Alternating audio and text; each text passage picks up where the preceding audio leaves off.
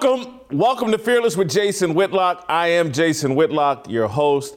Uh, thank you so much uh, for joining me. Uh, happy Wednesday uh, to you and yours. It is officially Hump Day. Uh, we're humping our way through the week, and on the other side of this is the weekend and good times and fun for everybody. Uh, so let's get to it. let's. We're gonna have a great show. Obviously, it's Wednesday. That means Tennessee Harmony. Bobby and Anthony will be here. We'll talk about uh, the trouble, the controversy with the uh, Southern Baptist uh, uh Convention Committee. Uh, Rick Warren is is you guys know the Purpose-Driven Life, very popular megachurch guy in Southern California. Uh, he's named his successor. There's a bit of controversy about his successor and about them ordaining three uh, female pastors. And his successor, I think, his uh, the successor is from Northern California, from San Jose, and his wife's a pastor. And there's just this whole controversy about what is a pastor, who can be a pastor. Uh, the Bible, I think, makes it kind of clear that you know men are supposed to be the leaders of the church, but we'll let Bobby and Anthony uh, debate that and d- d- define that discussion for us. And Shemeka Michelle uh, will join us uh, for that conversation. Shemeka, a former ordained minister, and you know knows the Bible uh, pretty well, and so we'll get a woman's take on that as well. Uh, but before we do any of that, I want to talk about and, and start a little fire. And then I'm going to bring in, you guys know Prime Time Stein, Alex Stein, the comedian. Uh, kind of, I, I, say this affectionately, internet troll uh, uh, that has been building a great following. He's been on the show before. He's out in Los Angeles today, and uh, yesterday he was in Compton and and talked or performed in front of the Compton City Council and some other uh, city councils out there in that California, LA area. But I'm bringing Alex on to talk about what he's doing, but also to talk about where I want to start today's show about the importance of comedy. And, and, and this show is predicated on uh, the conceit of the show is that comedians and ministers, religious leaders, pastors, and we'll get to the definition of if I'm calling it by the right names, but leaders of church, elders of church, if if the clergy and comedians have failed us, and uh, I think we're starting to see uh, the whole comedy and the left's stranglehold on comedy. We're starting to see it collapse. The, the collapse of comedy and that whole left wing uh, comedy deal. And we're seeing it, uh, the latest sign of this, I think, is with the Saturday Night Live host, uh, weekend host update, Michael Che. Michael Che uh, took to Instagram uh, yesterday, I believe, and, and the Daily Caller wrote about it because he, he posted some things on Instagram and then took them down.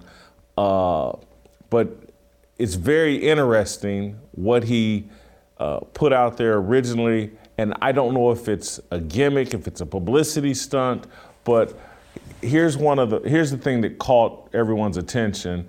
Uh, what he posted on Instagram, and I know I'm going to lose a lot of customers for this one. January 6 hearings, poof, more like January sick, S I C K, of hearing about this crap. So he knows this is going to be controversial. He knows he's supposed to stick to a script. He knows that uh, this is going to bother the left and perhaps jeopardize his standing if he goes off the script and says, look, the January 6th thing is a joke, this hearing, and, and then he go after he deleted that, he went on to further uh, post some other things uh, trying to clarify. One is smart fans know exactly what side I'm on and how I feel about all this. I mean, enough is enough. We're being failed. I'm watching these hearings and I'm seeing the same thing you're seeing, and I'm just like, is anybody seeing this? Then he posted, sorry, I know I can lose a lot of my endorsements for saying this, but America, you know what to do already. It's unclear and then I'm sorry, this is the daily. Uh, the Daily Caller saying it's unclear whether Che's smart fans will ever understand how he they they mock him for his punctuation. He later goes on to say, "People are saying I'm still being too vague about what side I'm on, so let me let me say it plainly in all capital letters. We period need period to wake up, or we are going to lose this country." Michael Che is trying to come out of the closet as MAGA. He, he's saying the same things. Now, is he being authentic about it, or is he following the lead and looking at the success of people like Bill Maher, who has turned his real time on HBO show into must see TV every Friday because he has been consistently pounding the left? He's been consistently cracking jokes and building an audience and a following of everybody by being more fair with his comedy. I, I, I say this this is important. Comedy is important. Comedy is a gatekeeper of truth. And that's why I connect comedians and clergy. They're supposed to be gatekeepers of truth. They're supposed to take to the public square and say things that are truthful and uncomfortable for others to hear so that we all can enjoy freedom of speech and we can all talk about the real issues affecting America. Great comedians are really smart. That's what George Carlin, these guys are geniuses. And they're geniuses at spotting the irony in life. And they're geniuses at calling out the establishment and and taking on people with too much power. That's where Dave Chappelle has been operating in this space as it relates to the LGBTQ uh, transphobe issue. Bill Maher has been uh, coming out of the closet. It feels like he's been red pilled. And now we have a guy on Saturday Night Live. Saturday Night Live is like the choir uh, for the Democratic Party for leftists, for atheists, for all the people that are trying to tear down America. They, they only crack Trump jokes. They've left Biden completely alone for the most part. And I start what we're seeing from Michael Che and from other comedians, it's just, it's too irresistible to not go at the other side. They've made such clowns of themselves. And to me, this has all been very predictable because you take Donald Trump away. You remove him out of office. And that's why they should have never done what they did at the election, because the left has nothing without Trump. Without Trump in the White House and them constantly bashing Trump and blaming everything on Trump, now the left has to actually defend the things that it's doing and it doesn't stand up, and comedians are finding it irresistible. Michael Che is dipping his toe into the water that Bill Maher and others have warmed up. and just Michael Che, his I think his real name is Michael Che Campbell, but his dad named him Michael Che, gave him that middle name as homage to Che Guevara, the Marxist revolutionary, the Cuban Marxist revolutionary. Again, that, that's never been who Michael Che says he is, but that's what inspired his name and his father. So he comes from people that celebrated Marxist revolutionaries, but things have gotten so bad here in this country and so obviously bad, and things have become so farcical on the left that he can't resist the temptation of going after the January 6th committee, the January 6th hearing, and what a farce it is, and how we're demonizing people, wasting all this money, holding this TV charade up because the left has nothing other than Donald Trump. That's what the January 6th thing is all. Don't talk about inflation. Don't talk about rising crime. Don't talk about a baby formula shortage. Don't talk about the stock market crash. It's January 6th the, the, the people that stormed the Capitol. That's the worst thing, and we must get to the bottom of that. All that, uh, uh, uh, the riots of George Floyd and all that terrorism that happened then, that's nothing compared to January 6th. And so Michael O'Shea is actually coming in right where Jack Del Rio left off, the Washington Commanders. Everybody can see the stupidity, the hypocrisy of what the establishment is doing, what corporate media is doing. And Michael Che's bucking back. And so I, I, say hats off to him. But I wanted to talk to Alex Stein today because, as much credit as I'm giving Bill Maher and, and Dave Chappelle and even Jon Stewart to a certain degree, he's broke from the script to a certain degree. But it's guys like Alex Stein, and you guys should be following his social media accounts uh, and you guys should be following his work. But it's guys like Alex Stein, to me, that are having the real impact. People can see Alex Stein and the fun he's having mocking the left and confronting the left. That's where the real traction is. He's building a following, and other uh, social media influencers him that are showing the courage are building a following that will be here to the end of time because people aren't going to forget who the actual brave people were that were out here well before everybody else. So, uh, Alex, I want to bring Alex into the discussion. Alex, thank you so much uh, for joining me from Los Angeles. We're going to get into uh, why you're in LA here in a moment and some of the things you've done in LA this week already.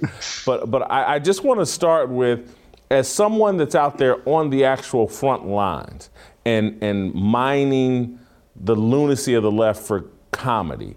And, and you know, I don't know if it's what we would call improvisational, confrontational, or whatever, but mm-hmm. when, when you see a Michael Che or Bill Maher and people like this come to a more rational thought and our side of thinking, does it make you happy or, or does it make you say, oh man, these guys should have been honest from the get go? Well, uh, thank you for having me, Jason. But no, it's a threat. The only reason I've been successful is because there's such a void in content because everybody has to be so politically correct. I think you said it best. Jack Del Rio just mentioned that January 6th was not even as bad, or was bad, but not as bad as all of the riots of the George, the summer of George Floyd, the summer of love. And he got fined $100,000. Now, the NFL is one of the biggest corporations in the world, in America, one of the most popular. So that shows you that these people have to toe the line. If they say anything that can be even considered controversial, you're going to get fined $100,000. So that should show you that by saying something that is even a little bit controversial, that's what we're craving. That's why that one quote from Jack Del Rio, people loved it. It went viral because that's what the people want because they're sick of the hypocrisy. They're sick of the gas prices. They're sick of the stock market crashing. They're sick of not being able to afford to fill up their gas tank. So people are craving this content. So now I'm threatened because Bill Maher is the hottest comic in the world, and all he's all he is saying is what the people that are rational have been saying for the last two years of the Joe Biden administration. And so I want to show a clip, or I think we're going to show the whole three minutes of you in action yesterday in Compton, and and and.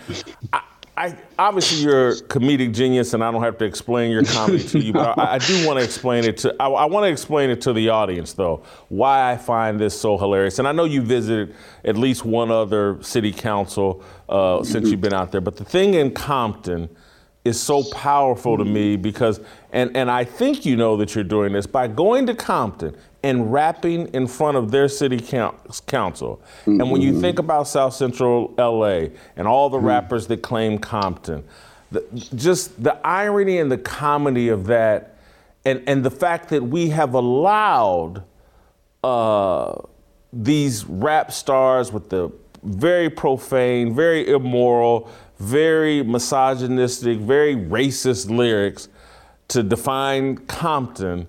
And here comes some white guy rapping in front of the city.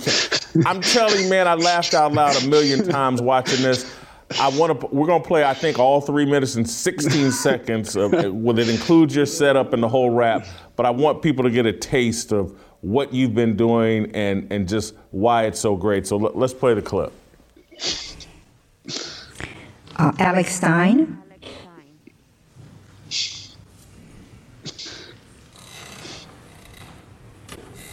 Hello, uh, Mayor Sharif. I'm Alex Stein. Hello, Council. I'm here by way of Dallas, Texas, and the reason why I'm in Los Angeles is actually quite embarrassing. So, I was recently the victim of a scam, um, casting call scam, by what I thought was a television producer, and I flew all the way out here to find that producer. They, didn't, they did not exist. So I wasted my time, my money. Uh, it was a reality show about the transition of my son into my daughter potentially, and I'll be honest, like I was very vulnerable. I sent the person pictures of myself, I sent the person money. I came all the way out here to find that person, and I realized it was an entire, it was a total scam. But um, I'm an actor, I'm a rapper, I'm an entrepreneur, and I figured, you know, since I spent the money, I spent the time to come out here, I wanted to come to like the most legendary city, Compton, California, the home of NWA, Eazy Ice Cube, Dr. Dre, MC Ren. And, and since I'm a rapper, I kind of wanted to freestyle rap a little bit and give y'all some of my flavor in case some of y'all, some of y'all can, some of y'all might. All right, let me see if I can get the music going.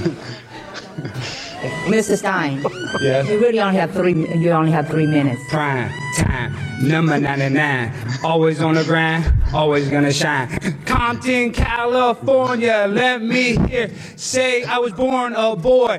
I'm a transition, my daughter. I don't care if you're drinking vodka and water. I'm a pimp on a blim, eating shrimp fried rice, all that shrimp. What can you say? Vaccinate my body, vaccinate my DNA. Got the sanitizer, you know that I'm rocking with that Pfizer. Triple boosted in my cooster. I don't really care, I want the fourth booster. Dr. Dre, what can you say? Mayor Sharif, don't call the police. I'm a pimp on a blimp, eating shrimp. Alita Godwin, you are calling me, you know I'm looking good. All up in the Compton hood. And I take off my shirt, you know I'm a flirt. I like to get freaky, I like to get dicky. And I wear a big old dashiki. I'm prime time on the grind. All the time, I grind and blow your mind. Dr. Dre, what can I say? Please give me a deal. How do you feel? I sent pictures of my feet to a freak on the internet. He got wet. What can I say? I'm so embarrassed. I don't know what to do. I'ma take off off my shoe, put it in the air like I don't care. I'm prime time 99, always on the grind, always gotta shine. One more time, let me blow your mind. Mayor Sharif, no, I don't queef. I cause a disturbance like a plane. High on cocaine in the Ukraine, and I go insane. I'm prime time. Double 99 and I blow your mind. Use my shoe phone. No, I'm not a clone. When I rap, I'm always in the zone. So if you guys can give this to Dr. Dre or uh, somebody, it's Primetime Steins, my Instagram. Uh, if you guys want to share it. Thank you, Mary Street. Please send this. Will you send this to NWA? Thank you. So It's pretty what was the rece- it, sa- it sounds like they people there kind of loved it.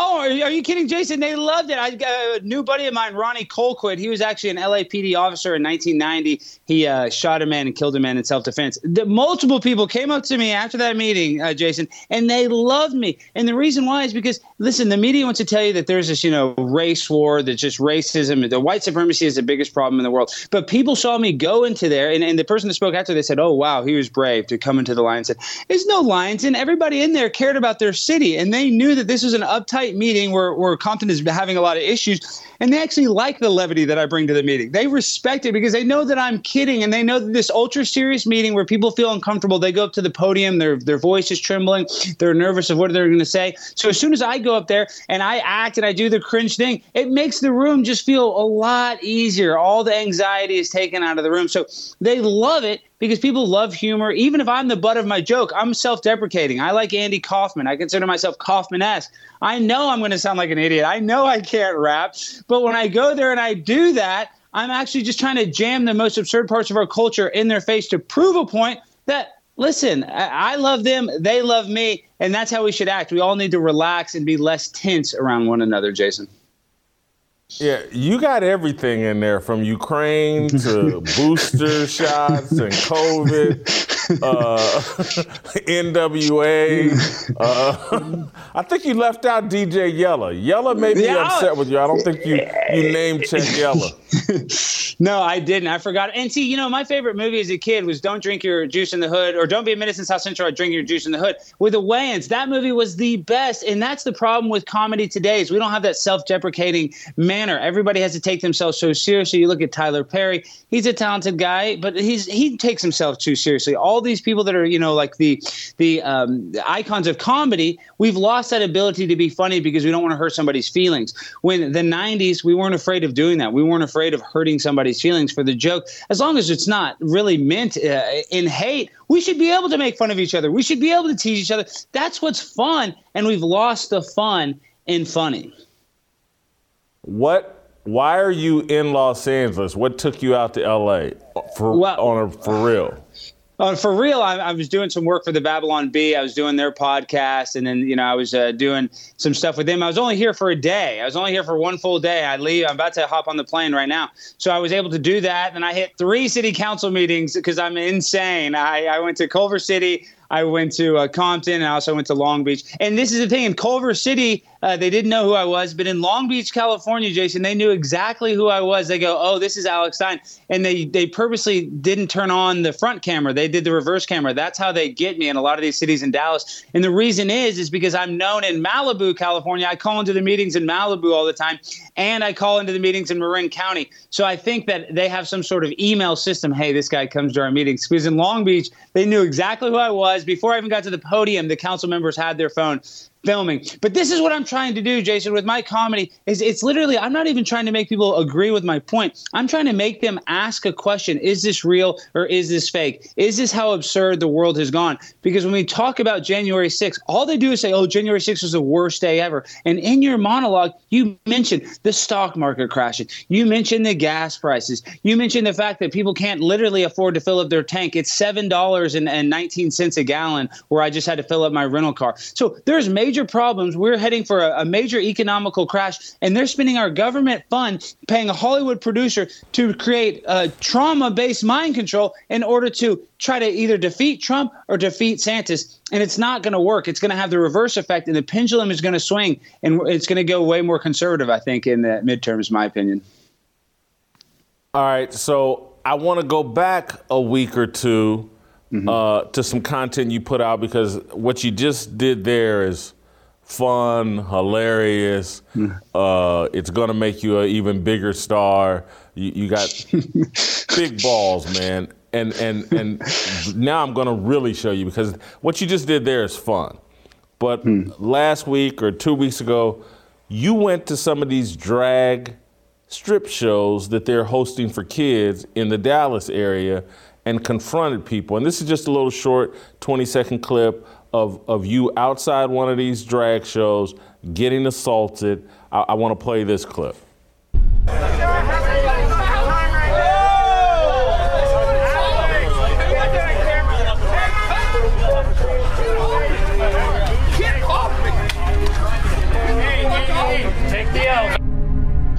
face off, face off, face off.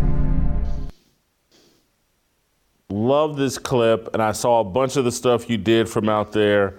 Uh, you're brave and, and, and necessary, and I hope people are, are, are recognizing that. So, why did you? And, and there is, I mean, the reaction to you showing up and just wanting to capture here's what adults are doing with kids, and they're so embarrassed by it that they violently try to keep you out of this deal. And so it, it, it's so absurd and so insane that there's actually a bit of humor in it, but it's also just kind of sad and tragic. Why? And, and, and, I'm just really impressed with your fearlessness uh, there because, again, I, those people are potentially dangerous. No, 100%, Jason. I don't need a pat on my back. What, what happened is there's drag brunches all over the country. That's fine. But what this was, this was called Drag Your Kids to Pride. And this was a child influence, a child uh, focused drag brunch where they were going to do this at a lot of times they do the drag queen story time at a library. That's a public place. That's i guess not normal whatsoever but it's out in the open. Well this was done at a gay dive bar that probably had the capacity of about 75 people with a huge sign. We didn't show it in the clip. It says it's not going to lick itself. With all of these homosexual innuendos And the problem with this at this thing is this was, like I said, it was geared towards children. So I went to the event really trying to shut it down, trying to go in, trying to, you know, bring light to the event.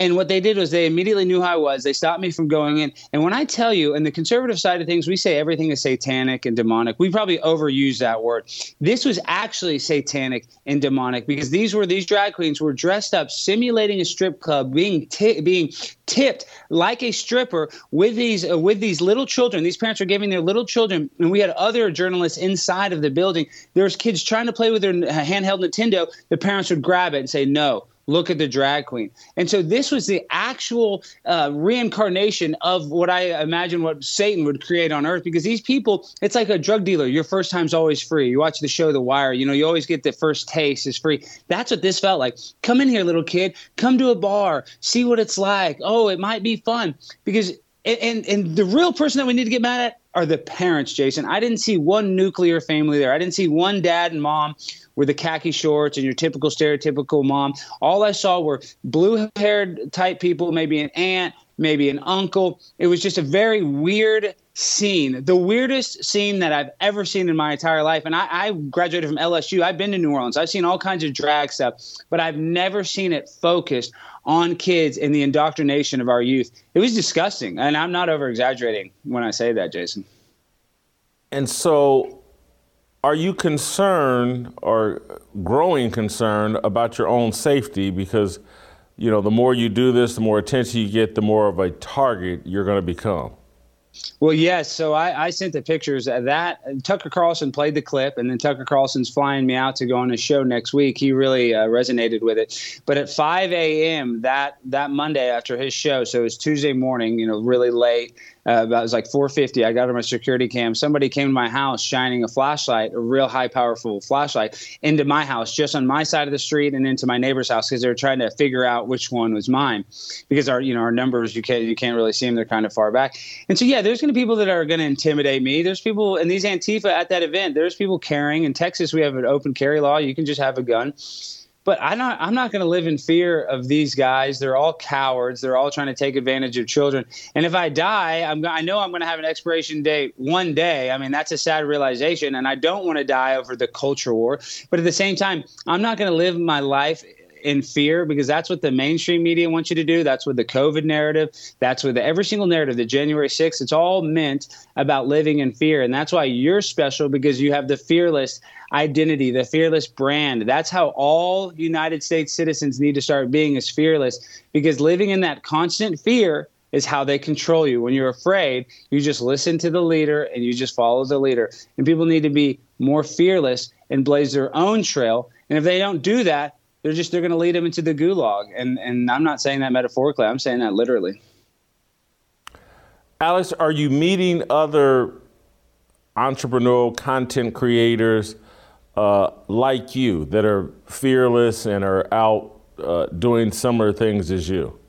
Yes, I am, and, and there's a lot of people there at that uh, drag queen story time, strip club, whatever event you want to call it. Drag your kids to prom. You know, there's a, there's there are other content creators that are stepping into this you know non politically correct sphere because that's what, like I said, th- that's what people want. You were talking about Michael Che. I mean, all he did was a simple thing saying, "Oh, I'm basically January 6th," you know, more like January sick of this. I mean, it's very innocuous what he said, but because people are sick of this, people are sick of Joe Biden. They know that he is not in control of things. Kamala Harris will not even visit the border. I mean, we have a, a, a basically a puppet presidency, and people are sick of it. I mean, everybody knows this now, Jason. It only took less than two years to realize it, and I don't know how we're going to handle it for two more years. So I think the Bill Mars, the Michael Che's, all the people, the Jon Stewart, who even said that his show, The Daily Show, wouldn't be able to be filmed today because it would be considered misinformation if they were trying to film that same show today because they spoke out against the Iraq War. So all of these people that are giving us, you know, little Easter eggs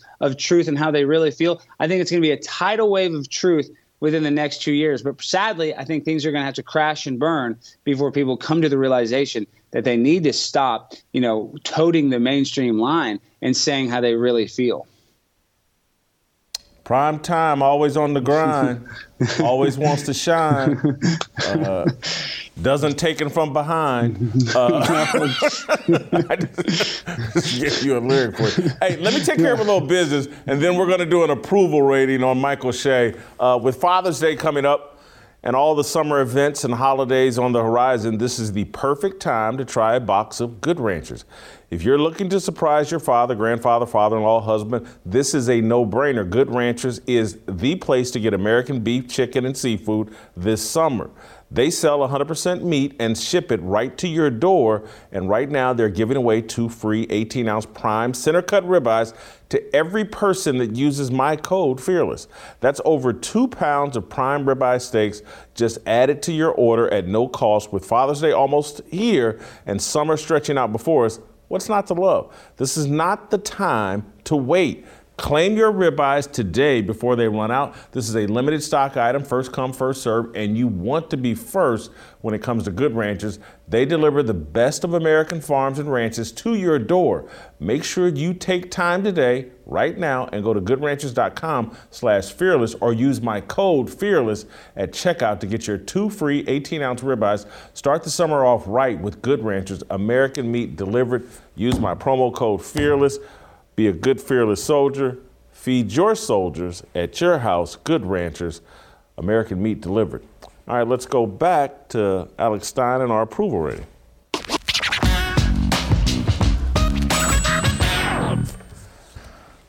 All right, Alex. Uh, I, I, explained to you this morning the whole approval rating deal. Uh, four different categories: job performance, character, authenticity, it factor, rated on a scale of zero to 25. You're a math major, by the way. When we did this this morning, you kept your score total in your head.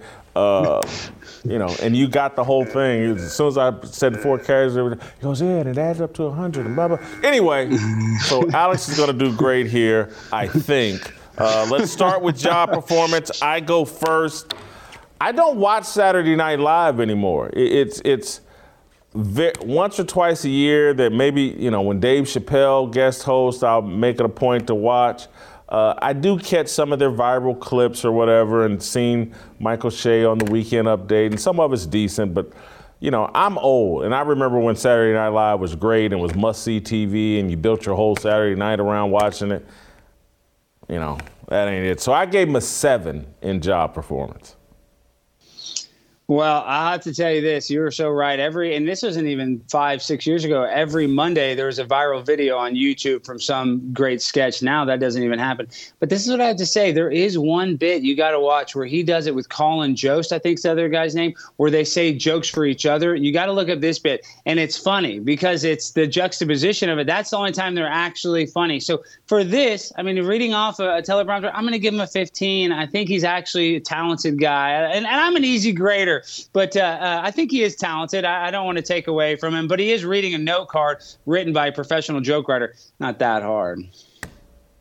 I, he ain't freestyling in front of the uh, Compton City Council, that's for sure. All right, uh, let's go character.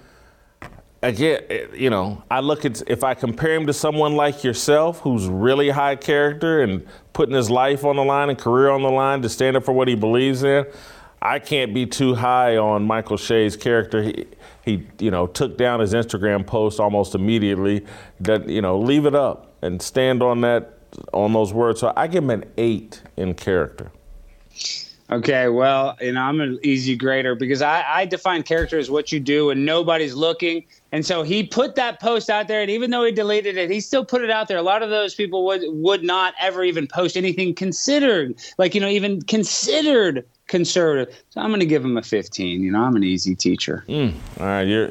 I need. I needed to be in your class. I'd have been a straight 100%. A student. Uh, authentic, authenticity.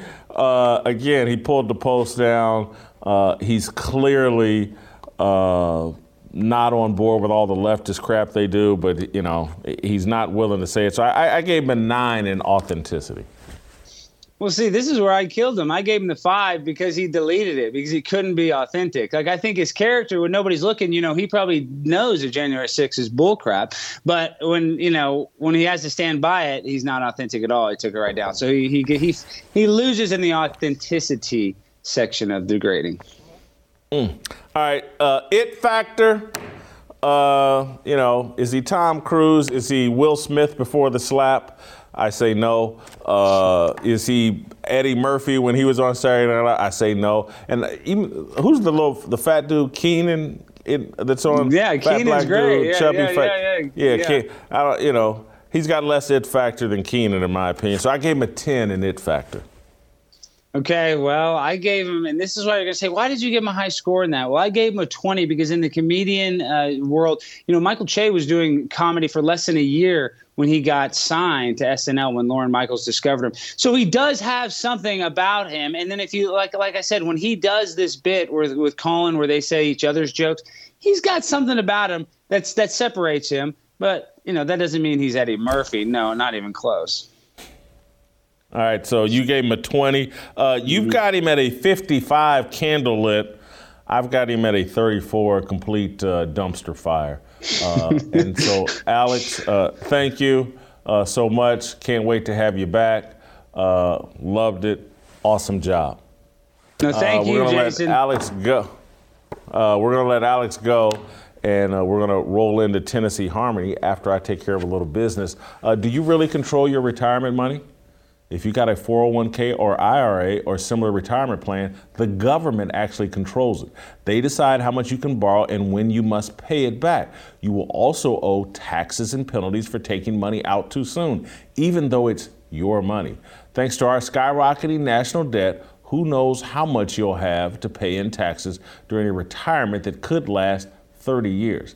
Thankfully, Bank on Yourself is a better way to grow and protect your hard earned money. This retirement plan alternative has never had a losing year in over 160 years.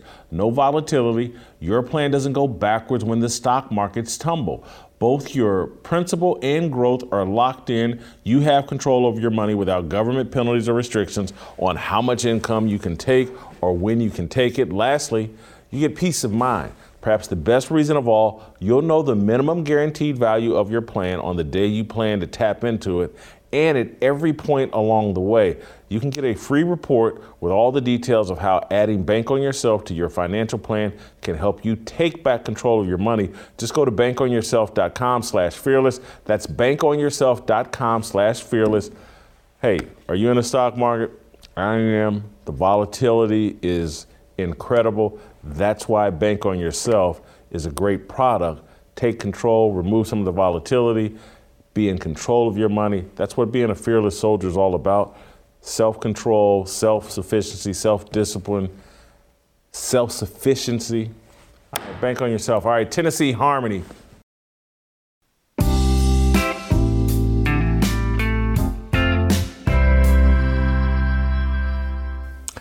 All right, welcome back. Uh, time for a little uh, Tennessee Harmony. Uh, Anthony and Bobby are here with me, and we have a very special guest.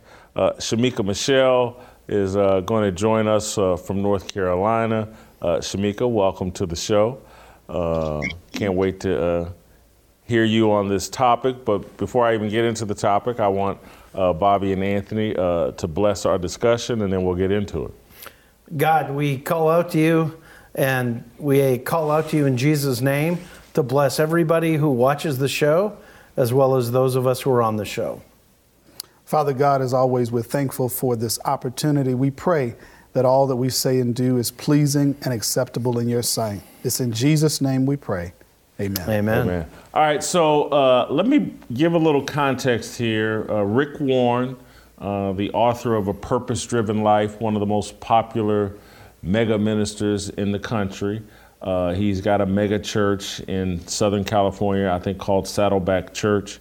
Uh, the Southern Baptist Convention, which is kind of the governing body that he's affiliated with, uh, they're taking on and deliberating, I guess to some degree, a controversy as I think Rick's church has ordained three female pastors, ministers, something. We'll, we'll, get to that in a second.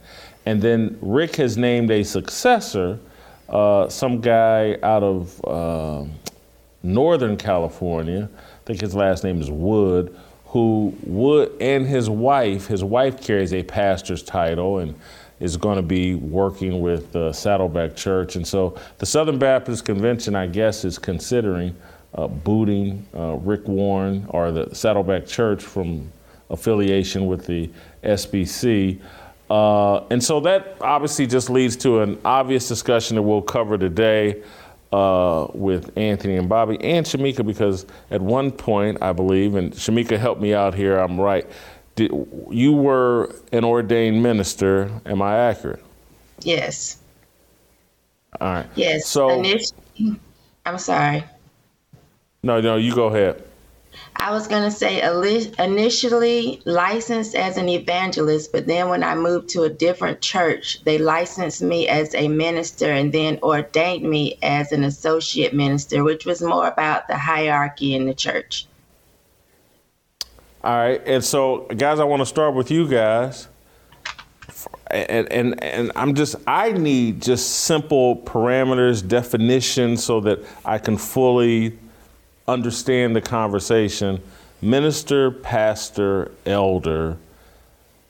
Can first, what are they, and can women hold those titles and positions according to the Bible? So let's let's go with the definitions. All right. Let's start with uh, minister. I believe you also have this for the screen. Yeah. Uh, so a minister is literally uh, somebody who serves God. It's used of Jesus, it's used of the apostles, and it's used of everyday Christians. It comes from a Greek word diakonia or diakonos, and it's just simply uh, they're a servant. So uh, to say that somebody's a minister or that uh, somebody has a ministry could and should be said of all Christians. That that I'm I needed that information. Yeah. Like if we're, uh, here, here's the key thing with all this. Uh, you've asked us to give you biblical definitions. Yes. So we're coming out of scripture, not common understanding or usage. Got you. Yeah, Okay. we, we need to start with the framework of the Bible, and w- let's let us def- let the Bible define the conversation, not the culture. so that's minister. now, uh, I want to get to the uh, elder before pastor. Got you. Because most people uh, can get confused about this because they don't realize that in the Bible, three words are used interchangeably or synonymous for the same group of leaders, and that's elder, pastor, overseer. So typically in churches, there is a body of men, when they try to follow scripture, there's a body of men that are the leaders of the church. It's kind of like in the home, you have a, a, a father in the home who's the leader. And so the elders are like the daddies of the church in biblical fra- framing. Gotcha. So the word elder is uh, comes from the Greek word presbyteros. It means an older man. They're appointed as a group. There's uh, the Bible tells us the qualities to look for when you're going to appoint one. Uh, for example, uh, Titus chapter one verse five. Uh, the apostle Paul says this to Timothy, and I believe this is on the screen. The reason I left you in Crete, Paul's writing to Timothy, so it's the apostle Paul to Timothy, a local evangelist. And he says, The reason I left you in Crete was that you might put in order what was left unfinished and appoint elders in every town. So in Crete, there were a bunch of towns with Christians. He says, Appoint elders as I directed you. And he he gives some qualifications, but I wanted you to see this one, Jason, because it makes it really clear. An elder must be blameless, faithful to his wife, obviously a male, blameless, faithful to his wife, a man whose children believe and are not open to the charge of being wild and disobedient. Got you. Now, let's go to the word pastor. Uh, in the Bible, the word pastor, uh, episkopos, is, is the concept of, uh, I'm sorry, poimen is the word poimen. Episkopos is for overseer. Uh, poimen is an elder who's a shepherd, and the idea is that as a shepherd cares for the sheep, a pastor cares for the flock. So if you'll notice in 1 Peter chapter 5, we're going to see this same group referred to with three different words. So he says, uh, This is the Apostle Peter writing, To the elders among you, I appeal as a fellow elder and a witness of Christ's sufferings, who will also share in the glory to be revealed.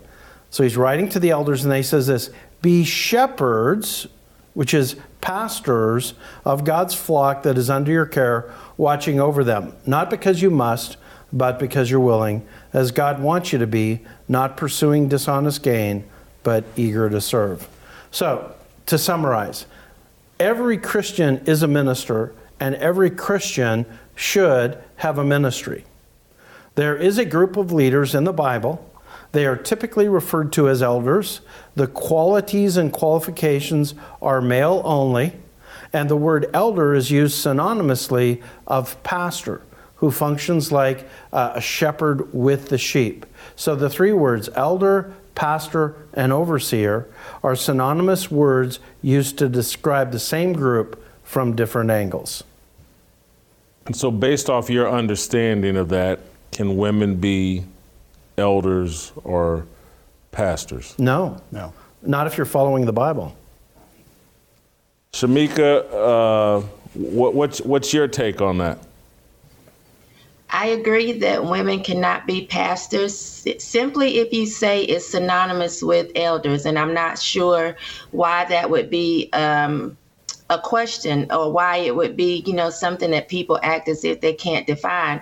I personally am one of the people that don't necessarily believe that the, the word should be used synonymously. I do believe that there is the different translations in different places of the scripture, but I don't have a problem with people using them synonymously. But if we do, then I think then there's no question that women cannot be pastors. For me, I think it's a difference when you talk about Ephesians 4 and the gifts given to the church as apostles, prophets, evangelists, pastors, and teachers, and the actual office of someone sitting in that particular uh, office of pastor, or if we use it synonymously with elder, then no, you can't have a woman in that position. So I think that if we're going to use it synonymously, then it should definitely not include women.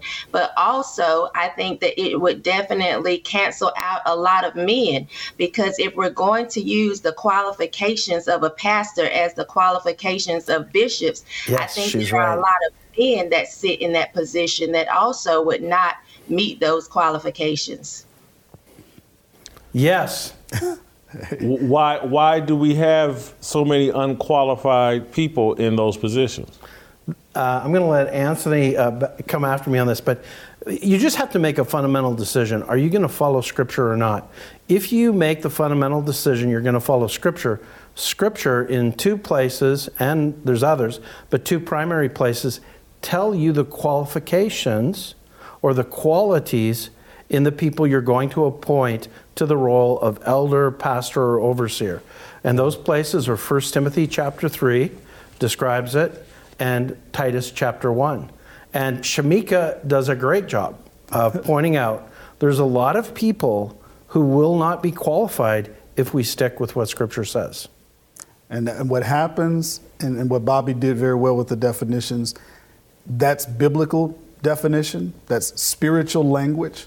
As we transition into colloquial language, everyday talk, to the layperson hearing that term, elder, to them, an elder is just an older person.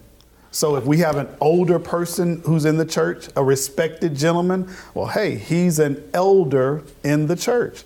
But biblically, that term means something different than we use it in our colloquial language. And so I would be someone that until today, June 16th, I would have thought mm-hmm. elder was, oh, I, I, mm-hmm. literally, I would have, and I hate to say this, but I, I'm just being honest. Yeah. My mother's 83 and been at our church. I grew up in 25th Street Baptist Church for 60, 70 years. I would have called her an elder. Mm-hmm. I, I would have thought of her as an elder in the church. And I would be inaccurate. According to the Bible. Right. I I have to tell you something that's funny. So I'm flying up to Canada to see my father for Father's Day. Yeah. And my father became a follower of Jesus later in life. And uh, we were in uh, church one day talking about it. And he said, he, he, he came home and he said, Bobby, it'd be, it's harder to become an elder than the Prime Minister of Canada because of the qualities the Bible describes. Yeah. And so one of the things I think I heard you say is like they need to be married, correct? Correct. And so I could never be, uh, currently, I could not be an elder in the church. Right. But that doesn't mean you can't serve No, in I all know. kinds of ways. Well, again, you one said just as a Christian, it's my responsibility to be a minister. Sure. And to, and to create a ministry, and that's literally again some things I just do instinctively, but I do think of this show as my ministry. No different than how Tony Dungy in coaching football thought this That's was a great opportunity That's the right way to think create my about it. ministry. That's right. Uh, as an expression of that. So, what do you guys think? And I'll start with Anthony here. The controversy they got going on with Rick Warren's church. What should the Southern Baptist Convention do? So the, the issue with what Rick Warren did, you know, I, I like his, his writing on a lot of things. He's usually more tactful.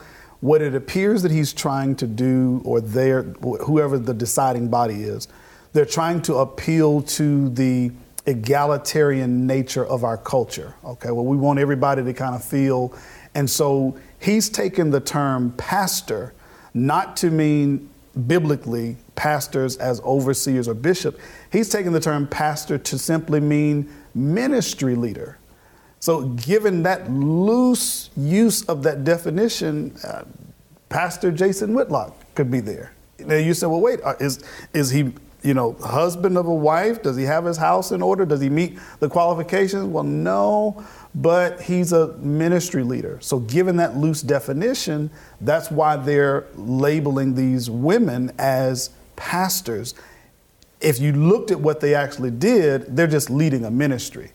But given that term, it's creating so much confusion, especially through uh, the SBC. So that's why they're wanting to say, okay, wait a minute. We've been teaching for years that pastors are men, basically, but especially those who are husbands of a wife, etc., meeting these biblical qualifications.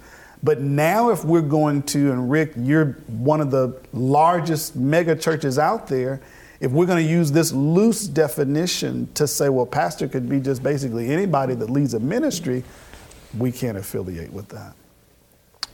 But you're so it seems like a cut and dry situation, and it seems like like everything else uh, that's going. Everybody's just bending to the culture and not bending to the Bible. Yeah. Hey, uh, I, I would like to say a few things about Rick Warren, whom, by the way, I've, uh, Rick and I have been together with church planting things over the years.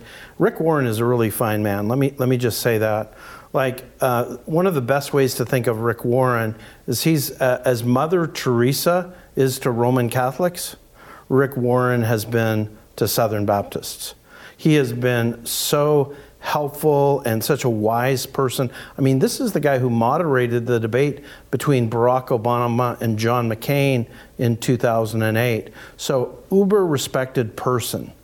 But two things. Let, of- let me stop you there. yeah, He moderated a debate between two politicians. correct. I, I would. That's where my problem would have started with him. Continue. Uh, by the way, I, I, the second thing I want to pause and He say. should. You know what? He should have performed an exorcism on both of us as politicians. But go ahead. Um, I, I want to refer to, we have an article on renew.org that dives into all this stuff in great detail. And it's uh, the Bible on gender. Bobby, I got to be honest with you. I'm st- I'm sitting here. This man moderated a debate between two presidential candidates. That's everything that I despise about.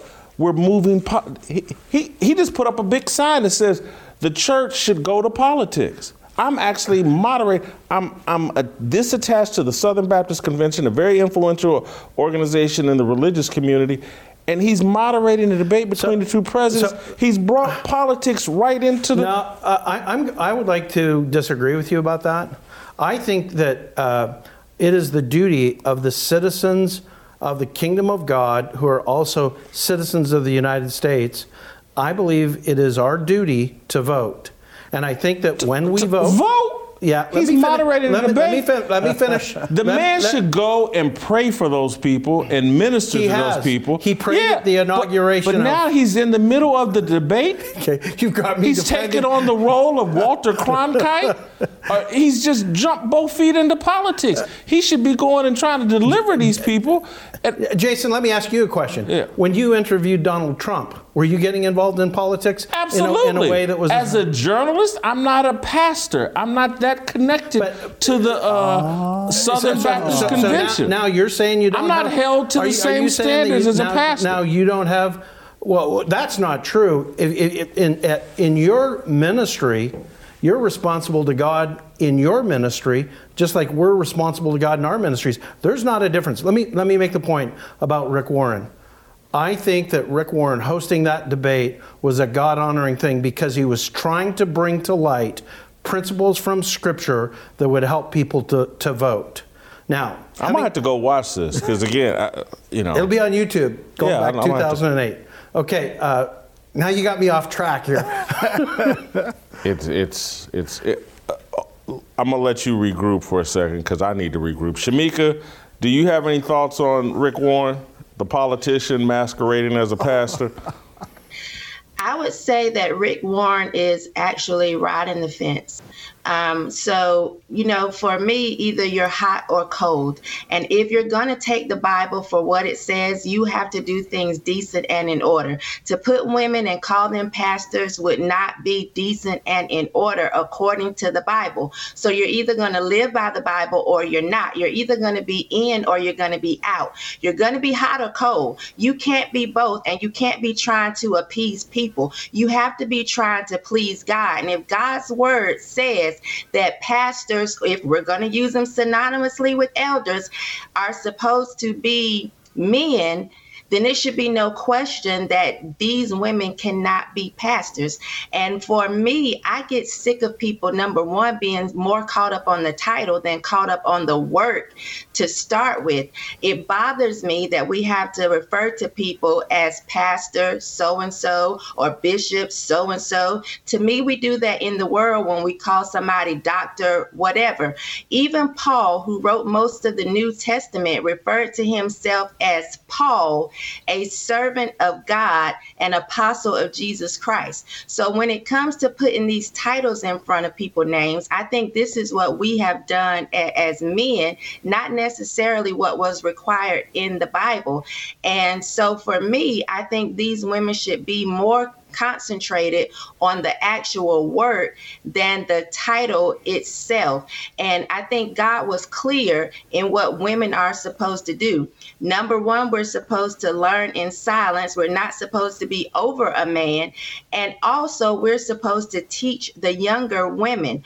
One of the thing, or some of the things we're supposed to teach the younger women to do is to love their husbands, love their children, and how to keep a house. So I think if we focus on those things as, as women, we wouldn't be caught up in the argument of, of whether or not our title could be pastor. Do the work.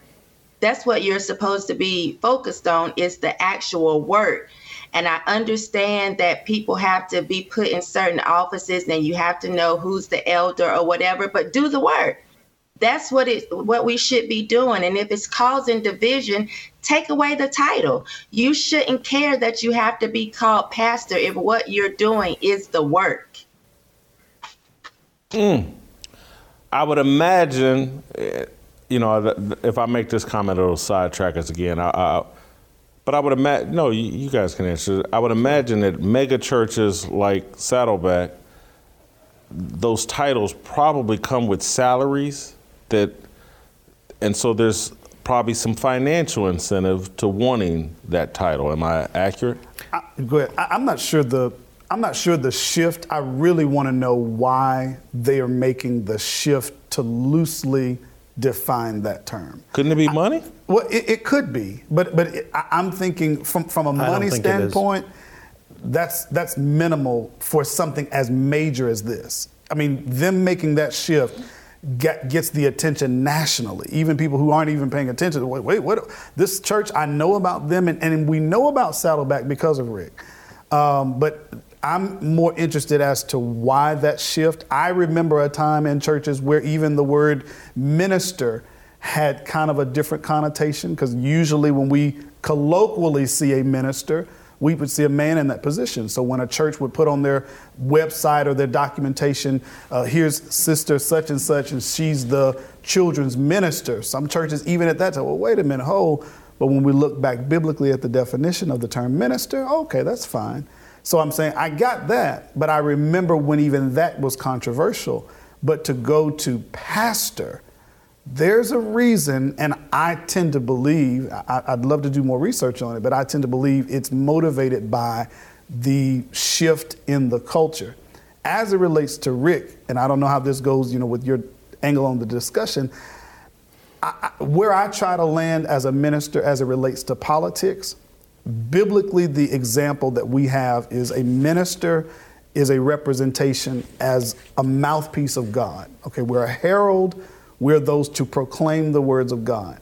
I need to be at a distance to where I can, no matter who's in office, no matter who's running for what, I can proclaim to you God's word. That's whoever it is. If I get too close with Trump and Trump folk, even though they may be, agree with me biblically, they may agree with where I stand on these things, I still need to be at a distance where I can say, hey, but hold on, we're, we're not doing this right. Same was with, you know, if, if, you're close with this Democratic candidate or whomever, yeah, okay, I, I may be able to give you biblical advice, etc. But at the same time, I need to be able to say, hold on, but we can't be doing this and we can't be doing that. So that's where, you know, biblically, we stand as it relates to a politic. I don't want to align myself, hey, I'm with this or I'm with that, because now I'm answering to this camp versus answering to the Word of God. So here's how I understand what Rick Warren's doing, and I have t- talked to some of his staff about this. So there is tremendous pressure right now everywhere in our culture not to be a misogynist, not to be somebody who hates Not to women, be a man, but not go to, ahead. Not to be the, the patriarchy. Uh, imagine what the pressure's like in Southern California right now. So Saddleback is a huge, influential church in Southern California.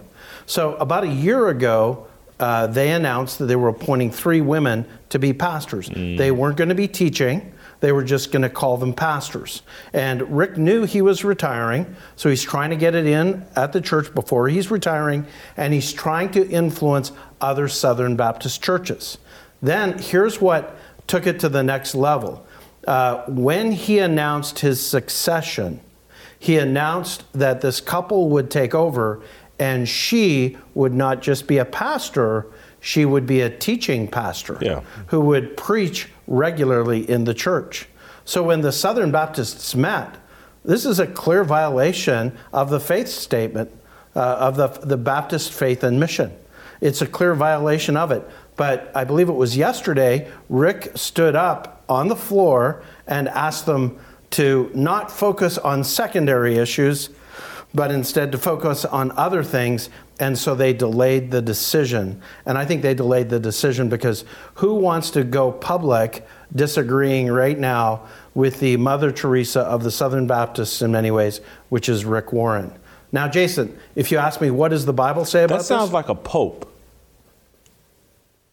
Well, that sounds like the, the, the, the Southern Baptist Convention has a pope, Rick Warren who's no. out moderating political debates, and now they're making decisions based on his ego and all, of that. That sounds like a pope. Yeah. And and, and I don't want to offend any Catholics or whatever, but Baptist, I now, grew up in a Baptist church. We don't have popes. Yeah. Now Southern Baptists have a president of the conference.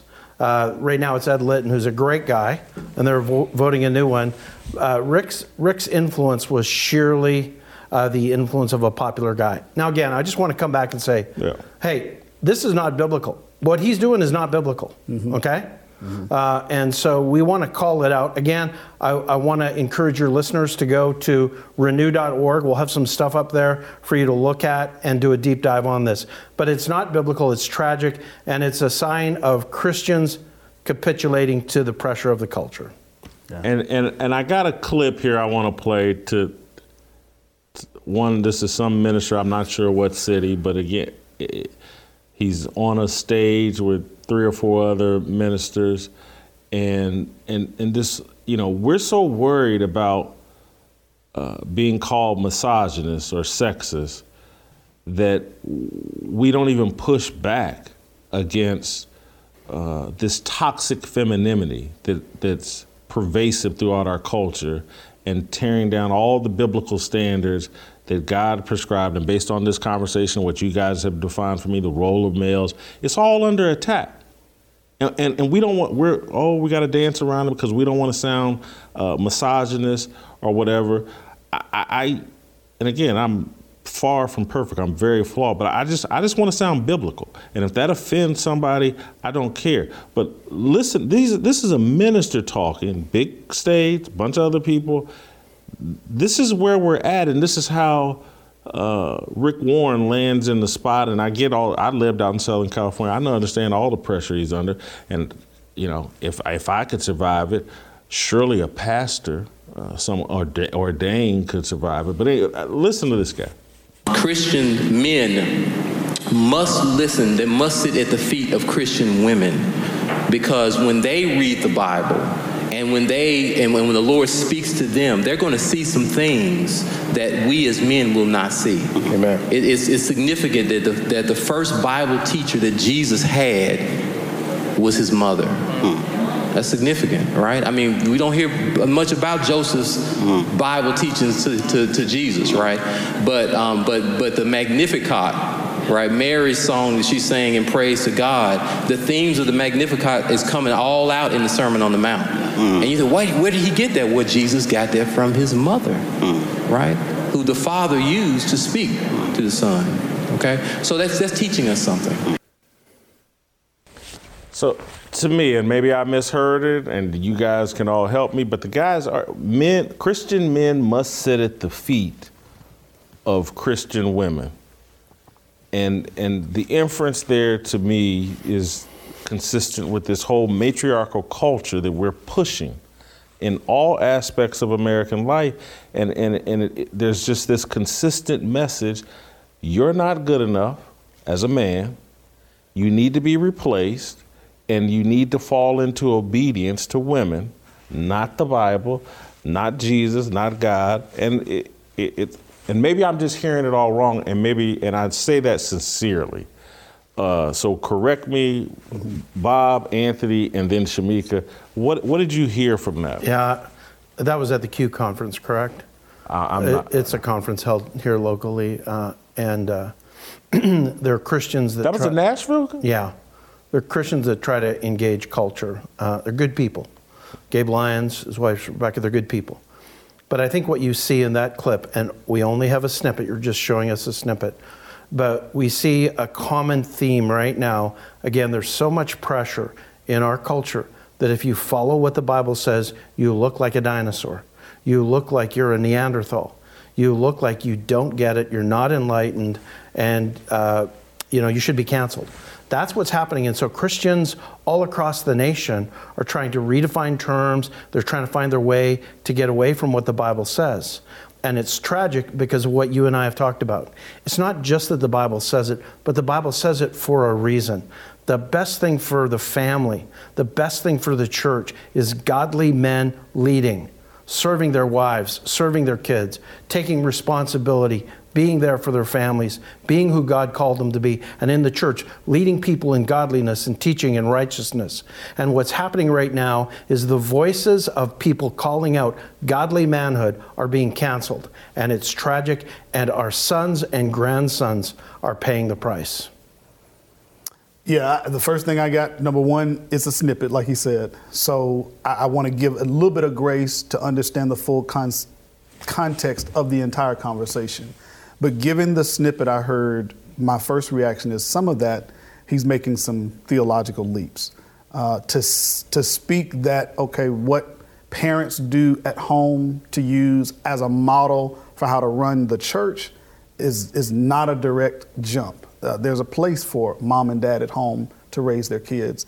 But as it relates to how God wants the church to be led and, and, and run throughout history, men have always been at the forefront. Now, at the same time, you know, there are there have been times where are there misogynists? Sure, there are. We're not def- defending misogyny, but we are defending God's male leadership. So I don't want those two things to be, well, if that means I got to be a misogynist, no.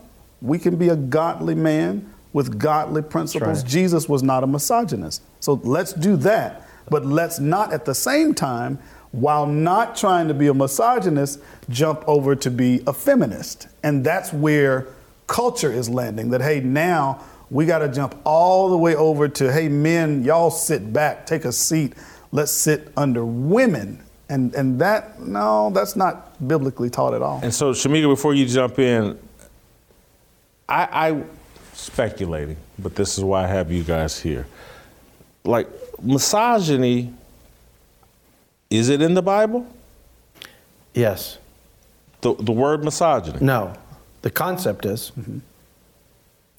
And explain to me how, and to, because again, th- this is how I think like they frame all the discussions. Okay, so let, let me. Uh, in Genesis chapter 3, when God gives the curses. I just read that this weekend. Go ahead. Okay, in Genesis chapter 3, when God gives the curses to humankind, uh, he has distinct curses, curses for men and women. In Genesis 3:16 it says to the woman, "Your desire will be for your husband, but he will rule over you." Now what that's saying is that her desire is going to be to manage her husband so that he would be what she needs him to be and wants him to be. She's going to try to manage her husband, but he, in his flesh, guided by Satan, is going to harshly rule over her. So, what the Bible is describing is it actually, in Genesis, you have the two dangers for manhood. The one is the top down tyrant, the misogynist, and the other is the way Adam was in the garden, where he was passively with Eve. So the two tw- temptations of men who don't know Jesus in the way of godly, uh, Christ like manhood are to be domineering, misogynistic, and oppressive. It's a natural tendency in men that needs to be challenged, or they're going to be passive and hold back and become. Uh, you know, incapable of decisions and being who God wants them to be. Between those two is, is a, a man, we've defined it before on the show, uh, how he's a real man. He rejects passivity, he expects God's reward as he accepts responsibility and leads courageously. That's the Christ like man. Uh, Shemeka, your thoughts on the clip and th- this this part of the conversation? My thoughts on the clip is just error. Nowhere in the Bible do I see that a, a man has to sit at his wife's feet. Now, I do understand that you had people in the Bible like Deborah, who was a prophet, who also served as a judge. So I think that women can actually hear from God. I do believe that women can give uh, wise counsel. So I do think that their opinion can be included in things. But to actually say or to go as far as to say a man should sit his, at his wife's feet, to me, that suggests some type of hierarchy. And I, I think that's errors nowhere in the Bible. And I don't even know why you would make that jump or that leap to go that far. So, am I right or wrong? Doesn't God directly say the man is responsible to teach to and disciple his child in the word, in the gospel? Yes. Is that not?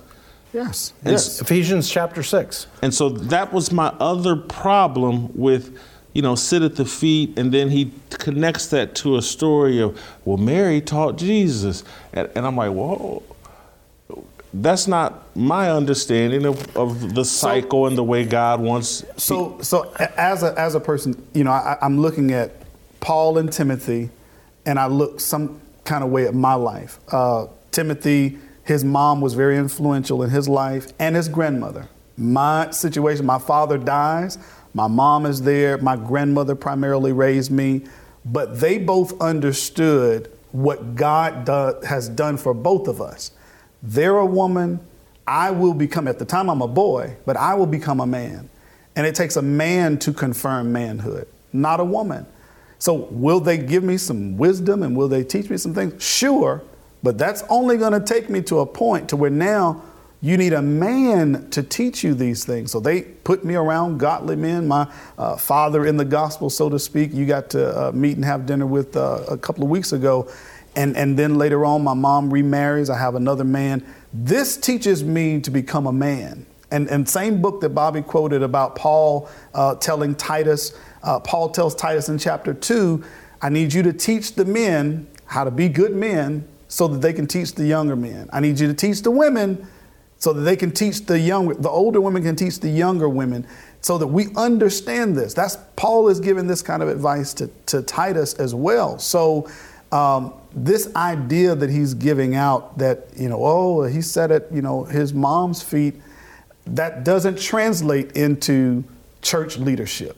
Uh, it, it, it tells a neat story, makes a good point, but that does not translate. Every man who's a leader in his home or in the church better make sure he's getting the input and uh, listening to women as he leads. There's not a conflict between good input, good teaching from women. Uh, my wife gives me great advice. My mother uh, helped teach me as a, as a young boy many things. She still does today. And in our church, we want to hear the voices of women on things, but that is not the same as having leadership responsibility, which God says in the home and in the church is for qualified men. Shemeka, I'll give you a final thought. Anything we didn't cover that maybe you wanted to sneak in? Uh, I don't think I have a final thought, Jason. I do. Um, I guess I would have a question for them. Um, why do we get so caught up in titles, and why do we necessarily make people put them in front of the name? And I say that because when I was in ministry, it was always a pet peeve of mine. I didn't like to be called Minister Shemeka. I would always tell people to call me Shemeka. And that was an issue for the pastors in the church because they felt like I should be referred to with the title in front of my name. And it just always bothered me. And I want to know how we got there, why, and why we um, have that as such an important part of, of church or Christianity. Good question. Good question. I'm I'm in some ways similar. I, I don't make anybody call me anything. Um, I, that's just how I was raised in the church. I, I was more concerned about doing what God wanted me to be, uh, being what God wanted me to be, even to the point of, uh, in some churches, you know, you hear people say, uh, Brother Harrington or Brother Bobby or Brother. Brother signifies our relationship. You know, you don't call your brother or sister, hey, brother, you just say, you know, that's just who we are. But if that relationship is not there, obviously that would cause some strain. Sometimes where that comes into the church is what she just described. We've taken relationship or we've taken function as a title. And that's just that's just how I function. I, I think Sham- Shemeka, by the way, I love everything you've been saying today. So wish you were here. Uh, I think she makes a great point. Even Jesus said, uh, "Don't call anybody father." In Matthew 23, uh, instead, your brothers and sisters. And so there is a real sense in which what Shemeka is describing is really true. That at the foot of the cross, it's, it's all level ground, and we're all brothers and sisters to one another in Christ. And I think we should stay away from titles. Hmm. I, I, I, I don't have anything profound to add to that. I, I don't, you know, but just personally, taking the religious aspect, I don't like deference. I- personally, I, I- I don't like people to be deferential to me. Young people, old people, whatever. I, I, I, I like being called Jason, and I, even like with people yes sir or no sir me or whatever, and maybe it's because I'm weird about getting older or whatever, but I just I just don't like Topic, deference. topic for another day, I think. Yeah, that's a good one. I'm wrong about that. I'm not saying you're wrong. Uh, I, I think that the Bible teaches respect for authority. Yeah. And I think it's a healthy part of a culture to have respect for authority. So I would advocate, you know, teaching respect for authority without getting caught up in titles and, you know, special references to people. But I still think uh, respect for teaching children respect. You can have respect without being deferential. There's a nuance, is, is what he said. There's a nuance between a culture that teaches respect and the way our culture does it. Once a person reaches a certain, if you have certain alphabet behind your name, oh, now we, we have to, no matter what, Whereas if you teach respect, it doesn't matter what they have before or after.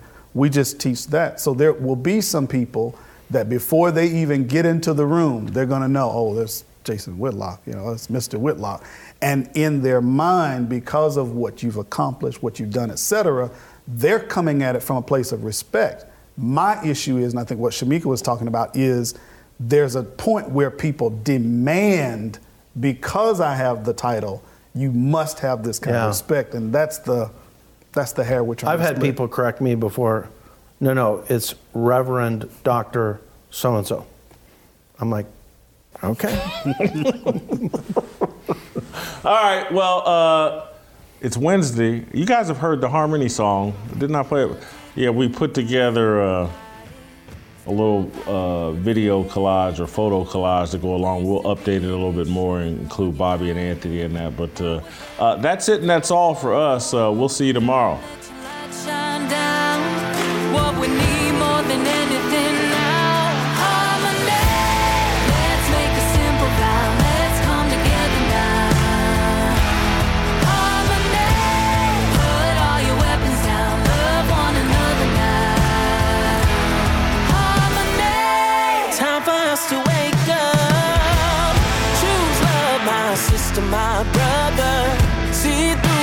They tell us. Cause together we're so much